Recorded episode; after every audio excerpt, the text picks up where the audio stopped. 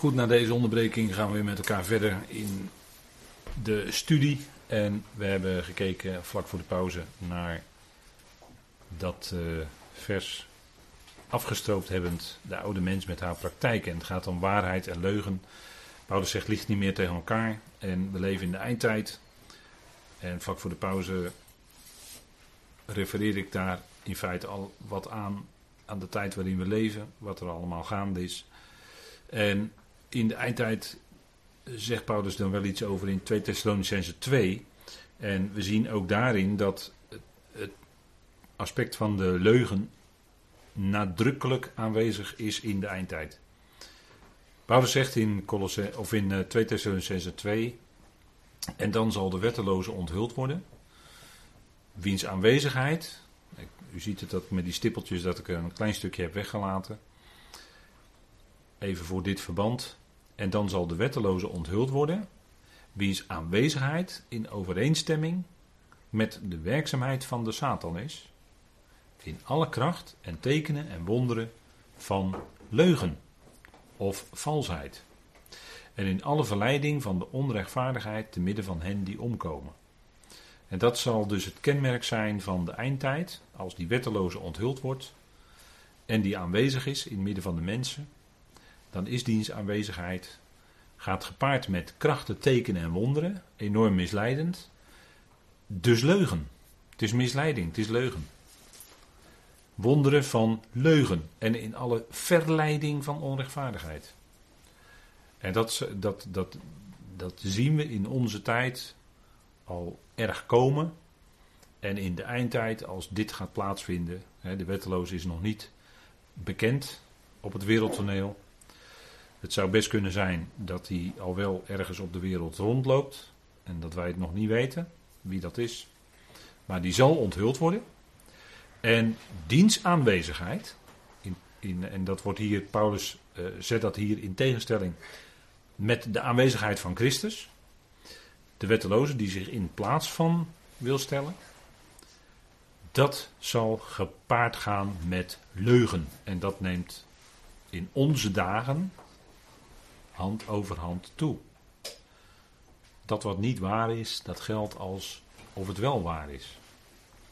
Dus met andere woorden, zoals uh, destijds uh, koningin Beatrix al zei, de leugen regeert. En ik denk dat dat een uitspraak is die uh, toch door, doorklinkt, ook in onze dagen. Hè? En dat is wat, wat toch op heel wat zaken, met heel wat dingen aan de hand is. En daarom is het goed om Gods woord te kennen en die waarheid eronder te houden en te zoeken wat waar is. De geest van de waarheid in ons, die wil dat. En er staat er ook in, in het vervolgstukje van Thessalonicense, omdat zij de liefde van de waarheid niet ontvangen om zelf gered te worden. En natuurlijk, dat is ook iets wat de mens moet ontvangen liefde van de waarheid. En u en ik hebben die waarheid lief. Die waarheid van Gods woord, die waarheid van het evangelie. En dat is heel fijn als dat hè, God dat geeft. En in die situatie staat er, en daarom zal God een inwerking van dwaling zenden. Dus dwaling is ook iets wat afwijkt van de waarheid. Hè? Dus dat zij de leugen geloven. Dus daar worden dingen gesproken, want het gaat hier om geloof. Er worden dan allerlei dingen gesproken, en dat gebeurt ook in onze dagen. En men gelooft dan de leugen. En dat is opdat alle gericht worden die de waarheid niet geloven, maar een welbehagen hebben in de onrechtvaardigheid. Die heb je er ook, hè? En uh, destijds, en ik uh, refereer hier met de plaatjes op deze slides, refereer ik aan films die eh, destijds uh, draaiden. Hè, Thief in the Night, Dief in de Nacht. En Distant Thunder. Nou, films die toen in de jaren tachtig een grote indruk maakten op ons. En toch, kijk, omdat het iets weergeeft, die films geven iets weer van wat Gods woord zegt over de toekomst. Hè. Hij komt als een dief in de nacht. Dus dat, zo onverwacht zal het zijn. Zoals een, een dief in de nacht toch niet verwacht en die kan ineens toeslaan. Zo, hè, zo dat onverwachte karakter. zo zal ook de aanwezigheid van de Heer zijn. En op het moment zie je het misschien niet aankomen en denk je misschien, ach, het kan nog wel een maand duren of het kan nog wel een jaar duren, we weten het allemaal niet. En het zal ineens toch zover zijn. En het kan ineens ook zo zijn hè, dat uh, als woorden gesproken worden, of als gebeurtenissen in de wereld zich afspelen, kan ineens dat hele wereldgebeuren gaan kantelen. we hebben dat ook gezien toen uh, de Twin Towers in New York werden aangevallen, 9-11. Dat had, daarna, dat was een gebeurtenis, die vond plaats op één dag. Maar het had een enorme impact op wat daarna allemaal gebeurde. Dat is gewoon te veel om op te noemen. En woorden die gesproken worden door bijvoorbeeld overheden, die kunnen hele verstrekkende gevolgen hebben in landen. Als gezegd wordt dit, dit of dat, dat zijn uh, nieuwe wetten of nieuwe, uh, nieuwe zaken waar, waar u zich aan moet houden. Dan kan het in, in één dag kan het totaal veranderen. Zo snel kan het gaan, dat bedoel ik eigenlijk te zeggen. En daarna zien we in, in wat, voor de, wat voor tijden we, we zitten. Waarin het soms lastig is om achter te komen, ja, wat is nou eigenlijk waar? Hoe zit het nou eigenlijk? En dan moet je soms heel wat speurwerk verrichten om erachter te komen, ja, zo zit het. Maar het punt is dat eh, daar, daarin zit toch een duidelijke parallel, denk ik, met Gods woord. Uh, Gods woord is ook iets dat, dat je niet zomaar kunt verstaan, maar je moet er echt moeite voor doen om erachter te komen hoe zit het nou eigenlijk. Wat, wat mij nou geleerd is, vroeger in, in, in kerk of kring of wat dan ook, klopt dat wel. En je hoort dingen, je denkt van hé, hey, dat is anders dan dat ik altijd gehoord heb. Hoe zit het nou eigenlijk? En dan ga je op zoek naar die waarheid. En God heeft de belofte gegeven, wie zoekt zal vinden. Als je echt zoekt naar die waarheid, dan kan het heel goed zijn dat God het geeft dat je die waarheid ook leert kennen en aanvaardt. Dat je Gods wil leert kennen. Erkenning, hè, gaat het om, erkenning. Kijk, erkenning van de waarheid. De waarheid is, hè, als het om God gaat, hè, dat, is een hele, voor ons al een hele, uh, ja, iets wat we, wat we mogen weten. Kijk, de waarheid is dat God de redder van alle mensen is. Dat is de waarheid.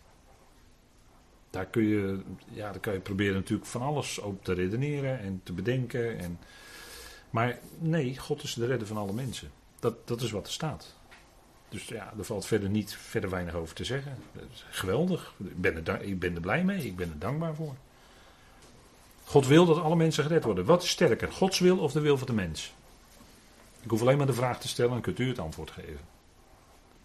Nou, zo heb je veel meer dingen hè, in de schrift. Kijk, als je gaat zien hoe het zit, hè, maar ja, je moet het gaan zien natuurlijk. En het is enorme genade als God dat in je hart geeft. Dat, eh, als we het hebben over die oude en die nieuwe mensheid, dan zegt Paulus die geweldige woorden. Want evenals in Adam allen sterven, zo zullen ook in Christus allen levend gemaakt worden. Wie zijn die allen? Nou, datzelfde, diezelfde dezelfde allen in Adam, hè, in Adam allen, is hetzelfde als in Christus allen. Over wie gaat het dus? Alle mensen. Dus alle mensen worden levend gemaakt. Ja, alle mensen worden levend gemaakt. Dat zegt Paulus daar. 1 Corinthië 15. En ja, dat is dan, zo is dat. Dat is dan de waarheid. Dat, dat gaat gebeuren. Dat is een belofte. Heeft God gezegd.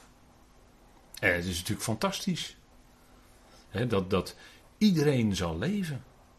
Niet de dood heeft het laatste woord. Nee, God heeft het laatste woord. En dus leven. Leven. Ja, dat is uh, natuurlijk geweldig, hè?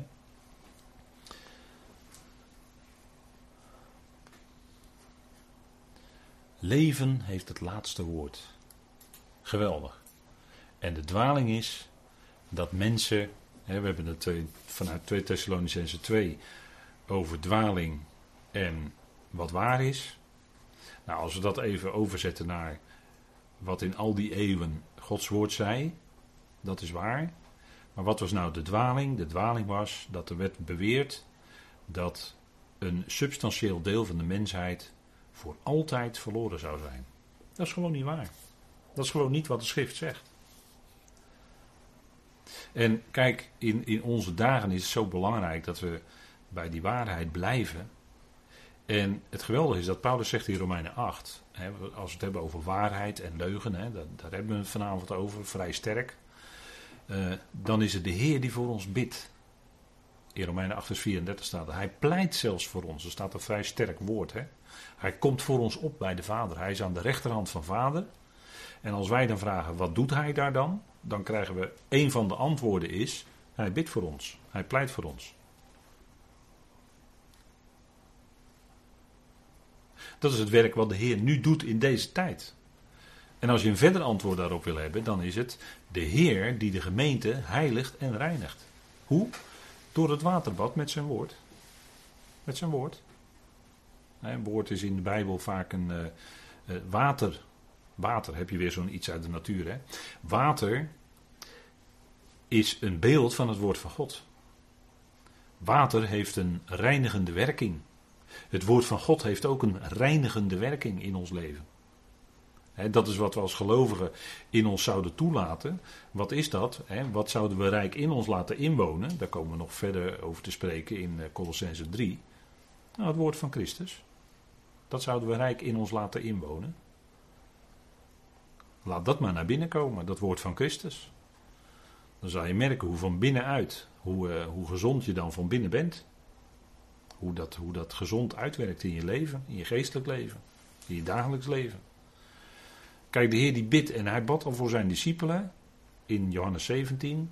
Heilig ze in uw waarheid, uw woord is de waarheid. En kunnen we dan daaruit de lijn doortrekken naar nu? Dat de Heer dat ook nu bij Vader bidt voor ons. Heilig ze in uw waarheid, uw woord is de waarheid. Kijk, die geest wordt genoemd Heilige Geest is de geest van de waarheid. Dat zei de Heer in de opperzaal hè, met zijn discipelen, in die lange redenvoering die hij daar hield aan tafel. Die geest van de waarheid, die woont in ons. En die zet ons aan van, ik wil die waarheid weten. Ik wil weten hoe het zit. Ik ga net zo lang zoeken, onderzoeken, totdat ik het weet. En als je het vindt, dan weet je het ook dat het waar is. Dat weet je. Hoe? Omdat die geest in je dat bevestigt, die geest van God. En dat is de geest van de waarheid. De geest die blij is met de waarheid. Dat is die geest van God. En zo bidt de Heer voor ons. En ik vind dat altijd een hele troostrijke gedachte. Wie kan er nou een betere voorbidder zijn voor ons dan de Heer zelf? Ik kan me dat niet voorstellen. Hij komt voor ons op bij de Vader. Voor wie? Nou, voor u, voor jou en voor mij. Komt hij op bij de Vader, nota bene. Ah, dat is iets geweldigs, denk ik. Hè? Als je dat beseft. Moet je eens bedenken als je s'nachts wakker ligt. En het maalt maar door je hoofd en je kan niet slapen. Moet je dat eens bedenken, Heer. Die Heer die ik mag kennen. Die komt op voor mij. Ja, voor mij ook. Voor, voor mij persoonlijk. Bij de Vader. En hij is geen nalatige bidder. Wij zijn vaak daarin nalatig en slordig. Maar de Heer zal heel precies voor ons bidden. Precies wat nodig is. En hij zal ons ook geven datgene wat nodig is. Dat is zijn genade. En dan kunnen we er ook onder blijven. Kijk, waarheid, de gemeente, de uitgeroepen gemeente, die zou zijn een zuil en grondslag van de waarheid. Kijk, een zuil is iets wat iets omhoog houdt. Ik heb dat plaatje dan, dat illustreert het wel, denk ik. En een grondslag, ja, dan zou je kunnen zeggen, dat is een soort van fundatie. Hè? Maar wat doet een fundering? Die, die houdt een huis omhoog. Die zorgt dat een huis niet gaat verzakken. Nou, dat is het beeld van de gemeente. Hè? De uitgeroepen gemeente zou zijn zuil en grondslag van de waarheid. Maar wat is nou die waarheid voor vandaag? Want dat is in de schrift. Staat er wel heel veel geschreven. Dat is allemaal waar. Maar er zijn ook dingen die voor vandaag, voor ons, niet waar zijn. Dat is wat aan Israël gericht is. Wedergeboorte, bijvoorbeeld, is een term die je niet kunt leggen op het lichaam van Christus. Wedergeboorte is iets wat Israël zal ervaren in de toekomst in het koninkrijk. Als het gaat om ons als de uitgeroepen gemeente, zijn wij in Christus een nieuwe schepping. Dat gaat veel verder dan wedergeboorte. Dat, dat is wat mensen vaak dan niet met elkaar kunnen rijmen, maar eh, ja, dat is het ook eigenlijk niet. Het gaat om twee verschillende dingen. Wedergeboorte is niet hetzelfde als in Christus een nieuwe schepping worden. Wedergeboorte is in het komende koninkrijk nog op deze oude aarde, dus in deze oude schepping. Maar in Christus een nieuwe schepping, ja, dan heb je het al. Dan ben je in de nieuwe schepping, dan ben je al voorbij de wedergeboorte. Kijk, dat zijn belangrijke verschillen. En het gaat erom de waarheid. Hè. De gemeente zou die waarheid omhoog houden. Hè. De gemeente zou als het ware een zuil zijn die die waarheid daarop zet en dat omhoog houdt. En dat willen we ook graag. En dan is die tegenwerker natuurlijk altijd erop uit om verwarring te zaaien. Dat deed hij bij Eva al. Daar begon het al.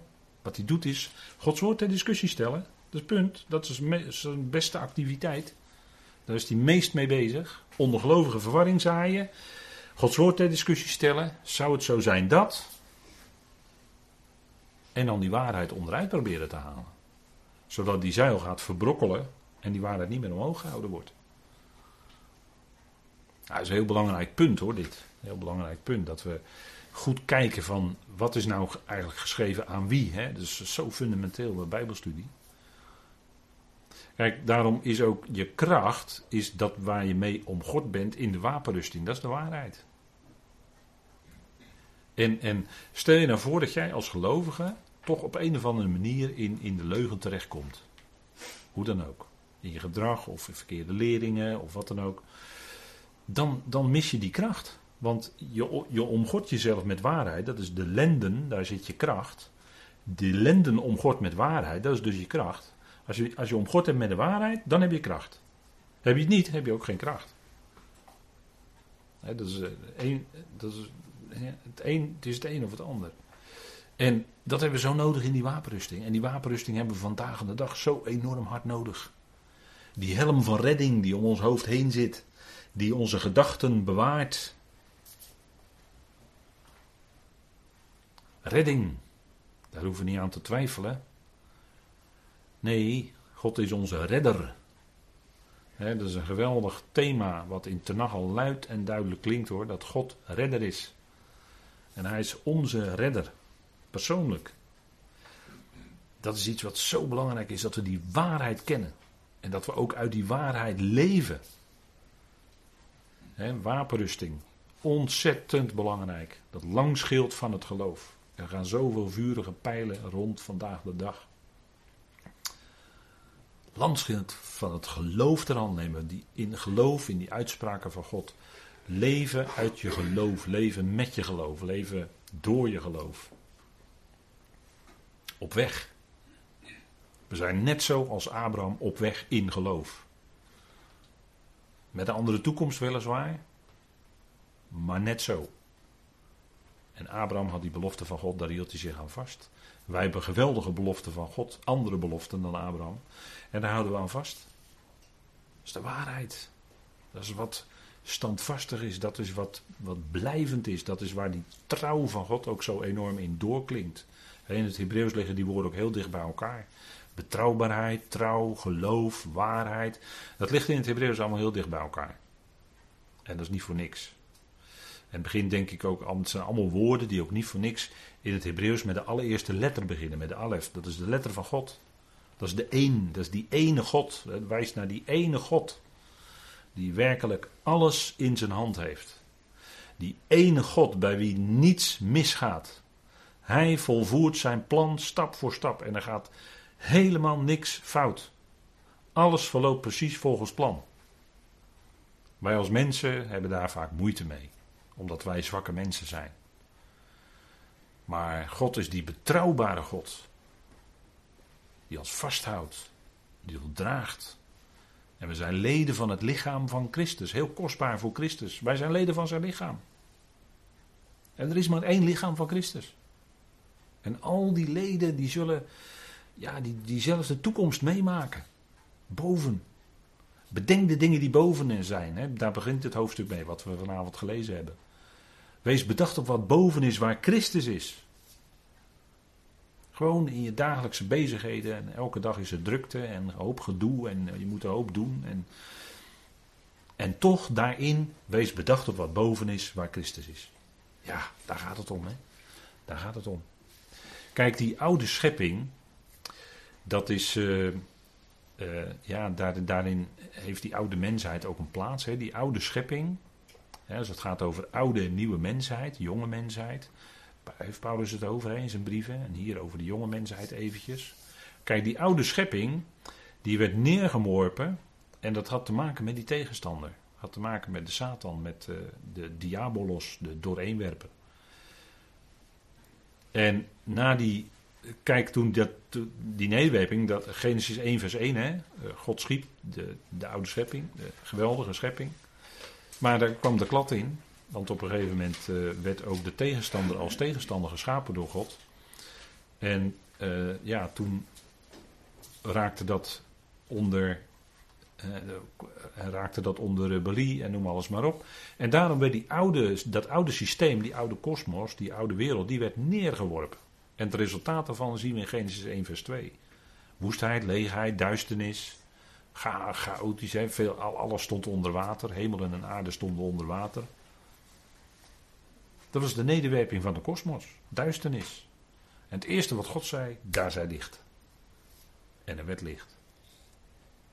En toen ging God dat restaureren, herstellen. Dat lezen we dan in Genesis 1. En toen ging hij in die oude schepping, ging hij een bijzondere schepping neerzetten. De mens. De mens. En toen kwam die, wat wij nu zeggen, die oude mensheid. Het punt is dat God zei, toen was het inmiddels al uh, vers 26 in Genesis 1, zo'n beetje de zesde dag, hè, denk ik. En God zei: Laat ons maken Adam, en dan staat er eigenlijk in ons beeld, naar onze gelijkenis. He, dan wordt het voorzetselletter, de voorzetselletter beet wordt daar gebruikt. En dat betekent in. Dus God zei: Laat ons Adam of de mens maken in ons beeld naar onze gelijkenis. En dat beeld is eigenlijk, dat weten we uit latere schrift, dat beeld van God is eigenlijk Christus. Dus die oude mens, die werd eigenlijk in dat beeld gemaakt, want alles, we weten uit Colossense 1, hebben we besproken met elkaar, dat eigenlijk alles in hem geschapen is en ook door hem en tot hem geschapen is. Dus ook die oude mensheid, die werd in eerste instantie in dat beeld geschapen. Dat beeld heb ik hier expres met de hoofdletter gezet. Dat is Christus. Naar onze gelijkenis. En het punt is dat er geleerd wordt in groepen, om het zo maar te zeggen, dat die oude mens naar het beeld van God geschapen is en dat die mens beelddrager is van God. Nee, nee. Wij als mensen zijn van, van onze oude mensheid niet beelddrager van God. Nee. Wij zijn beelddrager van Adam. Dat is wat er staat. Wij zijn niet beelddrager van God. Dat wordt wel geleerd en er wordt van alles aan vastgekoppeld. Er wordt van alles mee verbonden, ook voor je praktijk. Maar dat klopt, dat klopt gewoon niet met wat de schrift zegt. De mens is geschapen in het beeld. Dus in, eigenlijk ten diepste in de Christus. Naar onze gelijkenis, zegt God dan. En dat gelijkenis, dat heeft wat te maken met het onderschikker zijn van de mens. Dat de, de mens kreeg het toegezegd, aangezegd, om die wereld aan zich te onderschikken. De mens zou onderschikker zijn.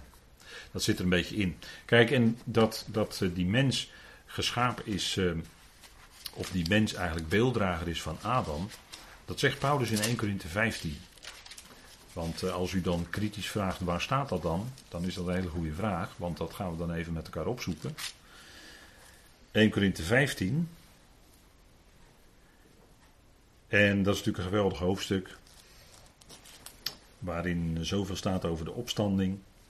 En dan staat er in vers 45 van 1 Korinthe 15, dat lees ik even met u.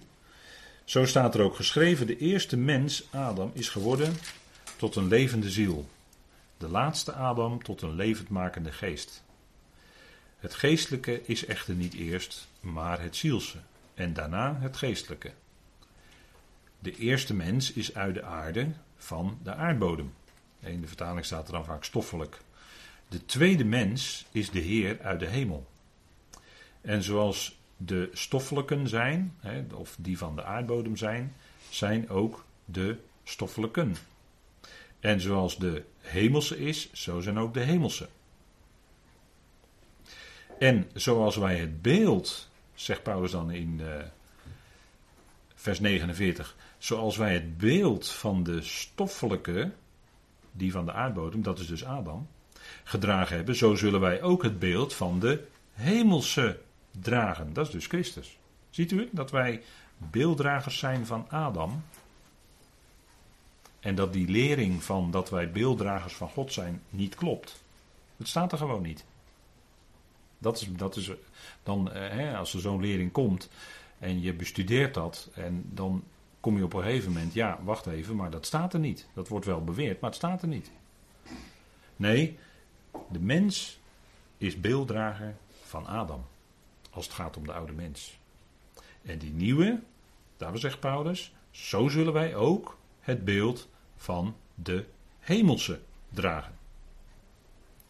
En dan gaat hij natuurlijk verder over wat er dan gaat gebeuren bij de bazuin. Maar goed, gaat even om dit punt. Hè? Dus die oude mensheid is beelddrager van Adam. En het punt is dat het toch een bijzondere schepping was in die bestaande schepping. En dat, dat was natuurlijk ook voor de hemelingen iets bijzonders dat God dat deed. Er, was, uh, er waren allemaal planten, er waren allemaal dieren enzovoort. En nu ging God daarin zetten die mens. Dat is toch een hele bijzondere schepping. En uh, vlak voor de pauze had ik het uh, over dat, dat die hele code van de mens eigenlijk in zijn genen geschreven staat. en dat het eigenlijk ook al bepaalt, zegt men, ik, ik ben geen, absoluut niet deskundig op dat gebied, maar men zegt dat, dat zelfs de genen bepalend zijn of jij later een bepaalde ziekte ja of nee zult krijgen. Dat zou toch wel heel apart zijn, als dat zo is. Zou het misschien dan zo kunnen zijn, als we daar even op doordenken, zou het misschien zo kunnen zijn dat in jouw genen eigenlijk al jouw hele levensloop staat beschreven, gecodeerd, hè, want het is allemaal met codes werkt dat in je genen. Zou dat kunnen? Overweeg het eens.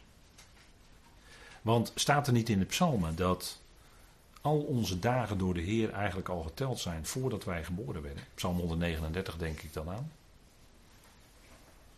Daar staat in dat al onze dagen door Hem al vastgelegd zijn. Dat maakt toch wel tot iets heel bijzonders. Hè? Kijk, wij weten dat niet, hoeveel dagen ons leven is, maar God weet het wel. Daar ben ik zo van overtuigd en u ook.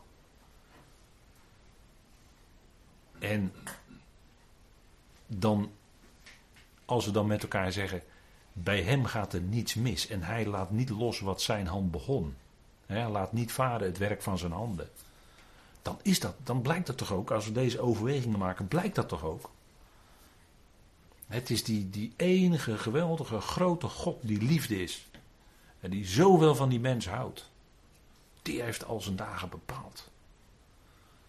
En God zij dank komt er dan ook een einde aan het lijden. Dan ben je, zoals iemand het zei van de week in een, in een boeiend interviewprogramma, dan ben je over het lijden heen. Dan ben je overleden, ja. Maar dat is in afwachting van de opstanding. Kijk, dat lijden en die verdrukking, dat is dus beperkt. Paulus zegt dat ook in 2 Korinthe 4 natuurlijk aan het eind, in die geweldige verse. En, en ziet u, kijk, in, in al die zaken van de schrift komt dat geweldige uitzicht naar voren wat God geeft. Hè? En is dat het niet wat ons elke keer weer die verwachting en die hoop en dat uitzicht geeft? En die vreugde in ons hart, waardoor je weer verder kunt. Ja, vader, door alle omstandigheden, door alles wat op me afkwam, ik, was ik het weer even kwijt. Maar fijn dat het weer klinkt. Want Gods woord is zo betrouwbaar. En dat brengt zoveel vreugde in je hart. En zoveel rust ook. En vrede. Die vrede van God, hè. Daar heeft Paulus het over, Filippenzen 4. Ja, dat is iets geweldigs. Als dat in je hart regeert. Ik denk dat het uh, bijzondere dingen zijn hoor. Kijk, en God die creëerde die mens. En dat is op zich al een wonder. Een heel groot wonder. En met al onze knapheid kunnen we dat nog lang niet doorgronden. Laten we maar beginnen bij het menselijke bloed. Nou, na zoveel jaren onderzoek weet men er nog maar heel weinig van. Dat heeft God gemaakt. heeft God gewoon zo, of gewoon, maar heeft God gecreëerd. kan je zien hoe groot hij is. Kijk, en uh, iemand die zei, wel eens, uh, iemand die zei laatst, dat vond ik wel aardig. Hè? Kijk, een echte atheïst bestaat niet. Echte atheïst bestaat niet. Nee. Bij veel atheïsten, wat is er dan aan de hand? Atheïsten zijn vaak boos op God. Ja, dus, dus, dus boos op God, dus ze zijn geen atheïst dan. Hè? Nee. Maar dat komt vaak, heel vaak, heb ik gemerkt ook, als je dingen leest en zo, dat ze dan eigenlijk die God die dan toelaat dat in hun leven of in het leven van iemand die hun lief was of wat dan ook, iets verschrikkelijks toelaat, lijden of eh, eh, te vroeg over, in hun ogen te vroeg overlijden van iemand, van een geliefde of wat dan ook, of ernstige ziekte. Of... Met die God kunnen ze niet leven, daar kunnen ze niet mee overweg. En dan zeggen ze: Ik ben atheïst. Ben ze, nee, dat is helemaal niet waar. Ze zijn gewoon boos, of gewoon, maar ze zijn boos op God. Dat is het punt. En wat is dan geweldig, hè? als ze voor die grote witte troon komen en dan zien ze de Heer Jezus Christus. Ja, dat moet natuurlijk een geweldig moment zijn. En dan, willen ze natuurlijk, dan, dan leeft in hun hart natuurlijk ook het antwoord op die vraag van waarom? Waarom gebeurde dat lijden in mijn leven? Of in het leven van degene die ik zo lief had? En dan krijgen ze daar antwoord op. De Heer gaat antwoord geven zijn wijsheid. Natuurlijk, daar krijgen ze antwoord op. Op al die vragen komt echt wel een antwoord. Want God is zoveel groter en zoveel wijzer dan dat wij zijn. Maar we hebben onderricht uit het woord. We laten ons onderrichten door wat God zegt. En dan kom je toch stapje voor stapje verder in die wijsheid van God. En dat is denk ik heel fijn. Kijk, die jonge mensheid, Paulus heeft het over de jonge mensheid. Hè, en kijk, dat, dat oude, dat leggen we af. Dat is als ware oude mensheid, als ware oud kledingstuk. Dat eh, breng je naar de, naar de of dat, dat gooi je weg. En dan ga je een nieuw kledingstuk aan doen. Ga je, ga je, tegenwoordig kan je dan allemaal kledingstukken bestellen. Hè, komen allemaal dozen. En je stuurt dan ook weer een heleboel dozen terug, want het paste dan niet, of het was toch net niet leuk. Of, uh... Maar dan doe je een nieuw kledingstuk aan, dat staat weer prachtig. Nieuwe kleding staat prachtig. Nou, dat is een beetje vergelijking met het aandoen van die nieuwe mensheid. Ja, dat ziet er ineens heel anders uit. Dan is het niet meer leugen, maar dan is het waarheid. Dan is het niet meer vuile taal uit je mond, maar dan spreek je wat tot opbouw is van die ander. Zie, hoort u hoe dat, hoe dat er anders uitziet allemaal? En dan eh, ga je die ander niet meer veroordelen, maar dan ga je voor die ander bidden. En dan ga je die vijand niet vijandig bejegenen, maar dan ga je die vijand lief hebben. Nou, dat ziet er toch heel anders uit, hè? Kijk, die nieuwe mensheid. Dat is een mooie van die, twee, die tekst uit 2 Korinthe 5. Zie, het nieuwe is gekomen. Het oude is voorbij, het nieuwe is gekomen. Licht breekt door, een nieuwe schepping. Wat geweldig is dat, hè? En het, het bijzondere is dat wij dan als geroepenen van het lichaam van Christus horen bij die jonge mensheid. Waarom zegt Paulus nou jonge mensheid? Omdat wij aan het begin staan van die nieuwe mensheid. Die begint dus jong en fris. dat is ook het woord wat in de Grieks een beetje zo betekent. Neos, neo, neos. En uh, die nieuwe mensheid is dan uh, kainos, dat betekent dan nieuw of nieuw van aard. Maar wij horen dan bij de jonge mensheid. Dat begint jong en dat gaat uitgroeien. En dat zal straks die hele mensheid zijn. Die hele oude mensheid die er was, maar die is weggedaan. En dat wordt dan een hele nieuwe mensheid in Christus. Alle mensen horen erbij. Iedereen? Ja, echt iedereen. Ah, wacht even, dan kan ik wel een paar namen noemen hoor. Dat zijn toch wel erge misdadigers. Ja, maar God gaat via de grote witte troon. Gaat niet zomaar makkelijk. Dan gaan we Misschien, als we het nog beleven, gaan we daar in openbaring met elkaar over hebben. Over de grote, maar let op, witte troon. En wat daar gaat gebeuren, dat is niet mals. Daar gaat die hele film van het leven gaat lopen. Ook wat wij zeggen, dat was niet te filmen eigenlijk. Eh, het staat er wel op. Bij God is dat wel geregistreerd. En dat komt aan de orde. Dan gaat het geweten spreken, zegt Paulus in Romeinen 2. En, noem alles maar op. Hè. Dan gaan de boekrollen open. Ja, dat wordt wat. Moeten we ook niet onderschatten hoor, die grote witte troon. Dat gaat nog heel wat, uh, heel wat worden. Dat is het gericht. Dat, dat wordt ook vaak met elkaar verward, maar goed.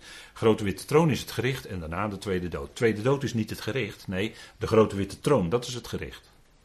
Als dat voorbij is, als dat afgesloten is, dan is daarna de tweede dood. Maar dat is ook gewoon dood. Dat is niet leven, maar dat is dood. Dat is ook zo simpel. Hè? God zegt dat het dood is, dus het is geen leven. Ja, het is zo simpel eigenlijk. Maar mensen gaan dan weer. Uh, u weet het, hè? mensen kunnen zo redeneren. En... Maar kijk, die jonge mensheid, daar horen wij bij. Jong, fris, nieuw. Voorjaar zitten we nu in. Hè? Alles is weer jong, fris, gaat uitspruiten. Nieuwe schepping denken we dan aan jonge mensheid. Fris, nieuw, groen. Kijk, in die nieuwe mensheid bestaan geen verschillen. Wat wij in onze dagen zien, is eigenlijk die oude mensheid met al zijn verschillen. En die verschillen worden door allerlei dingen nog eens even extra geaccentueerd. Mensen worden tegen elkaar opgezet. Mensen gaan tegenover elkaar staan. Mensen die voorheen en ruim een jaar geleden niet tegenover elkaar stonden, die staan nu tegenover elkaar. Wat is dat nou, dat uiteendrijvende, dat tegenover elkaar stellende? Nou, dat is niet de geest van God. Dat is wat anders. En je kunt het zien in het contrast met die nieuwe mensheid, want in die nieuwe mensheid, daar bestaan geen verschillen. Dus dingen als eh, afkomst, ras, volk waar je bij hoort, eh, religie, eh, al die dingen waar nu, verschillen, waar nu verschillen door zijn en waar de mensen tegenover elkaar gezet zijn en worden, dat is in de nieuwe mensheid is dat allemaal niet meer. In Christus valt dat allemaal weg. Want Paulus zegt toch, hebben we gelezen met elkaar, hè, er is geen onderscheid meer dan tussen Griek en Jood. Besnijdenis en onbesnedenheid, barbaar en skiet, slaaf en vrije neven zijn allemaal één en alles en in allen is Christus. Wat geweldig is dat? Wat wil je nog meer dan dat Christus alles in allen is in de gemeente? Dan heb je geen verschillen meer. En dan heb je ook die nieuwe erkenning, hè? nieuwe erkenning van geestelijke waarheden. En dat zijn, ja, dat zijn die waarheden die de apostel Paulus moet aanbrengen. Geestelijke waarheden die je bij de apostel Paulus leest en leert en gaat erkennen en gaat beseffen, dieper gaat beseffen. Die waarheden vind je nergens anders terug. Bij de andere apostelen niet. En in de rest van de schrift ook niet. Specifieke waarheden die de apostel Paulus mocht onthullen. En dat maakt het zo bijzonder, die brieven. Die, dat maakt het ook zo rijk en zo, zoveel goud zit daarin. Hè? Paulus was uh, de apostel van de liefde, zou je kunnen zeggen. Hè? Want kijk, eenheid in die nieuwe mensheid heeft ook alles te maken met liefde. Liefde is eigenlijk de basis, hè? Een van de fundamentele dingen van eenheid. Daar waar de liefde wegvalt, daar valt ook de eenheid weg in de praktijk. En eh, we hebben ook wel eens met elkaar vastgesteld: kijk, werkelijke eenheid kan er ook alleen zijn. Dat heeft ook alles te maken met die nieuwe mensheid hoor. Werkelijke eenheid kan er alleen zijn op basis van het kruis. Want aan het kruis werd die oude mensheid mede gekruisigd met Christus en begraven. Weg. En daarmee ook dus al die tegenstellingen. Wat uit het graf kwam was Christus en met hem, hij was de eersteling, de eerste van die nieuwe mensheid, de eerstgeboren uit de doden. Hij was de eerste die opstond om niet meer te sterven. Levend gemaakt. En al diegenen die daarbij horen, die horen bij de nieuwe schepping, dat is allemaal één. Dat is diezelfde geest die daarin werkt en woont, de geest van Christus. En daar is geen plaats meer voor verdeeldheid. Dat is het logische gevolg daarvan. Die eenheid is er dus in die nieuwe mensheid. Wat zal dat geweldig zijn in die nieuwe schepping. Dan is er die akelige verdeeldheid en, en wat nu, nu nog geldt. Onder mensen verdeel en heers en noem alles maar op. Dat is daar niet meer. Dat is daar niet meer. Nee. En dan uh, sluiten we voor vanavond af met een eerste overweging. Daar hoop ik dan een volgende keer met u verder en dieper over te spreken. Um, Paulus heeft het over die nieuwe mensheid. Daar horen wij bij als, eh, dan zegt die jonge mensheid, hè, als gelovigen nu. Maar we zijn ook leden van het lichaam van Christus. Dat is een ander beeld. Het is allebei natuurlijk beeldspraak in feite. Maar uh, het zijn verschillende dingen die dan opgeroepen worden. En gaat het bij het lichaam, als we het hebben over het lichaam van Christus, waar we leden van zijn, dat is het bijzondere en een eenmalige verbinding met Christus. Uniek in de tijd. Dat gebeurt in een periode van grofweg 2000 jaar. Worden al die leden geroepen, die worden op een hele bijzondere manier met Christus verbonden. En dat is uniek. En hebben we het over die nieuwe mensheid, dat is een ander, ander aspect. Dan gaat het om de verhoudingen tussen ons als gelovigen onderling. Dan gaat het ook om hoe we eh, ons onder elkaar verhouden, hoe we ons onder elkaar gedragen. Daar heeft Paulus het dan over. Als je zegt, die nieuwe mensheid, dat doe je ook aan. Dan kan je van het lichaam van Christus niet zeggen dat je dat aandoet.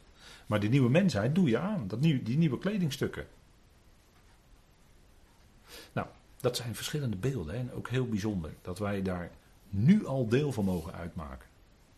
Dus denk geweldig. Nou, ik stel voor dat we daarvoor de Heer danken. Ik wil met u danken en dan sluiten we daarmee af. Vader, we danken u dat we zo vanavond wat momenten stil konden staan bij facetten van uw woord. En we merken dat uw woord heel diepgaand spreekt over het wezenlijke van ons als mensen. Het wezenlijke van de schepping, van de dingen om ons heen. En dank u wel, Vader, dat u werkelijk alles in uw hand heeft. Dat u de koers bepaalt. Dat u het uitwerkt. In de hele wereld, maar ook in ons persoonlijk leven. Dat u ook zo heel persoonlijk bij ons betrokken bent.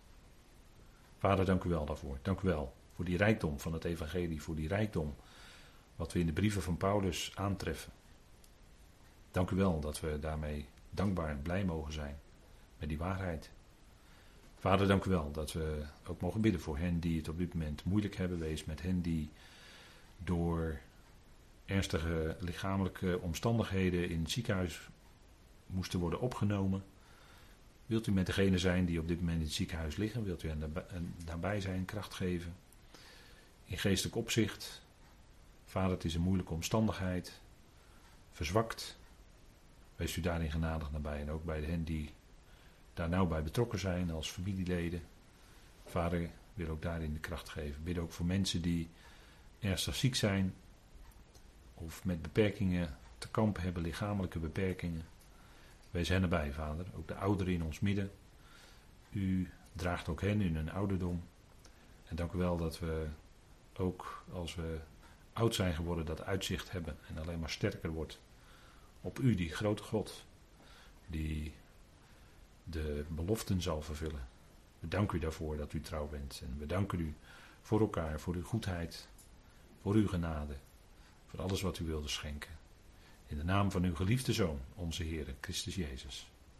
Amen.